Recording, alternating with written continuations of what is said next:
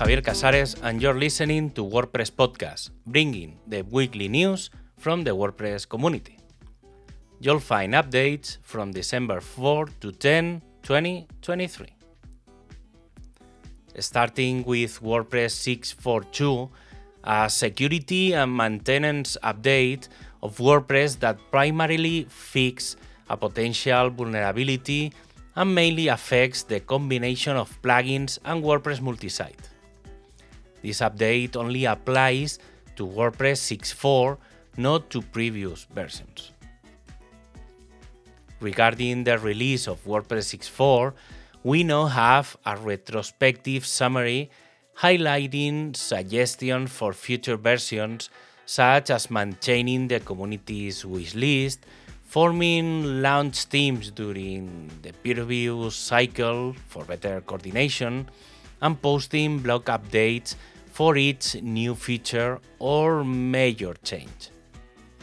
It's also proposed to add minor releases between major ones, focusing equally on fixing old bugs and on new features and dedicating core sessions to testing releases. Participants expresses that following the development cycle as new contributors is challenging.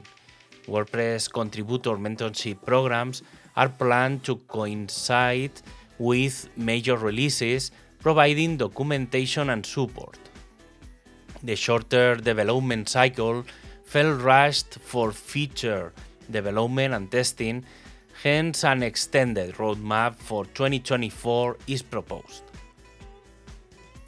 Looking ahead, Gutenberg 17.2 has already landed, bringing some interesting features like the ability to drag an entire block or template into the document header or footer or an improvement in the toolbar appearance in distraction free mode. And watch out for emails because, as always in the computer's world, when a tool becomes popular, cyber scams begin. In this case, it's happening with emails supposedly coming from the WordPress security team. Remember that all messages should be sent by digitally signed and you can find all the messages on the WordPress team blogs. But without a doubt, the most interesting announcement is the WordPress 6.5 roadmap with the release plan for March 26, 2024. What can we expect from this new version? The list is not short.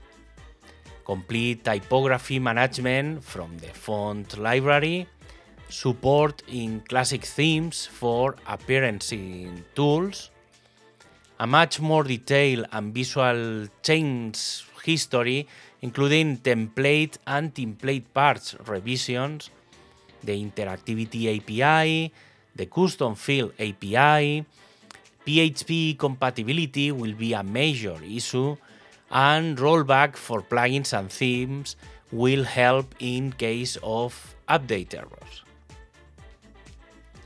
The core team has announced that the minimum MySQL version will move from 5.0 to 5.5 with the arrival of WordPress 6.5.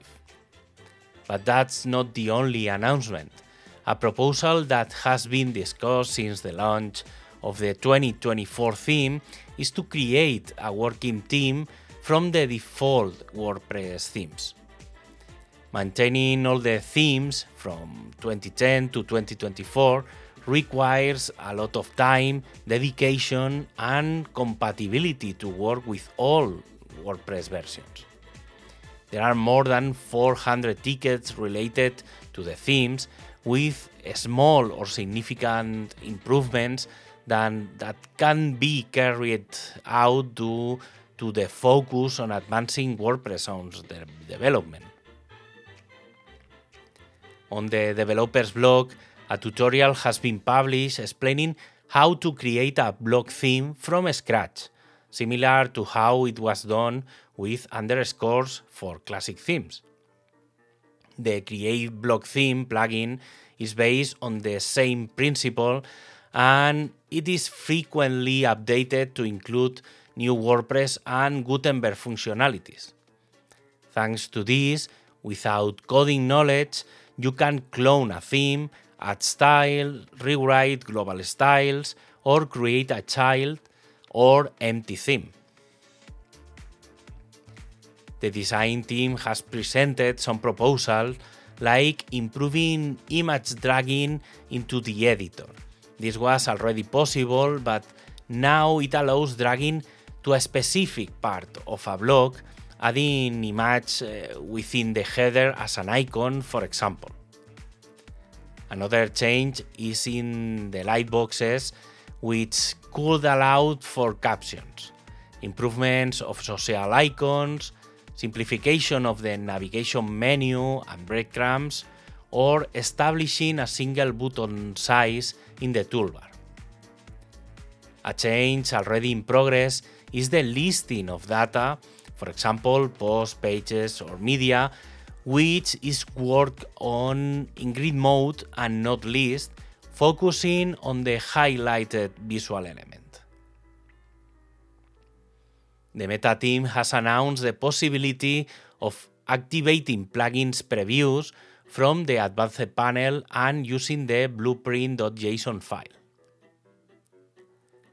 The training team has announced the start of using YouTube as a video provider instead of WordPress TV, although the videos will be on both platforms. This will allow videos to be embedded directly from YouTube, enable, enabling better video accessibility, automatic subtitles, better analytic data, and possibly greater visibility of training courses it seems that BuddyPress will finally uh, launch version 12 on December 11, a week later than planned, to finish some details related to compatibility with 2024 and a bug detected in the activity system. And the call for speakers for WordCamp Euro 2024 is now open, with 45 minute long talks 10 minute flash talks or one hour workshops, and on virtually any topic, anyone can apply and has time until the end of 2023 because the deadline is December 31. Finally, this podcast is distributed under the EUPL license. For more information and links, please visit wordpresspodcast.org or follow the content also in Catalan, Spanish, and French. Thanks for listening, and until the next episode.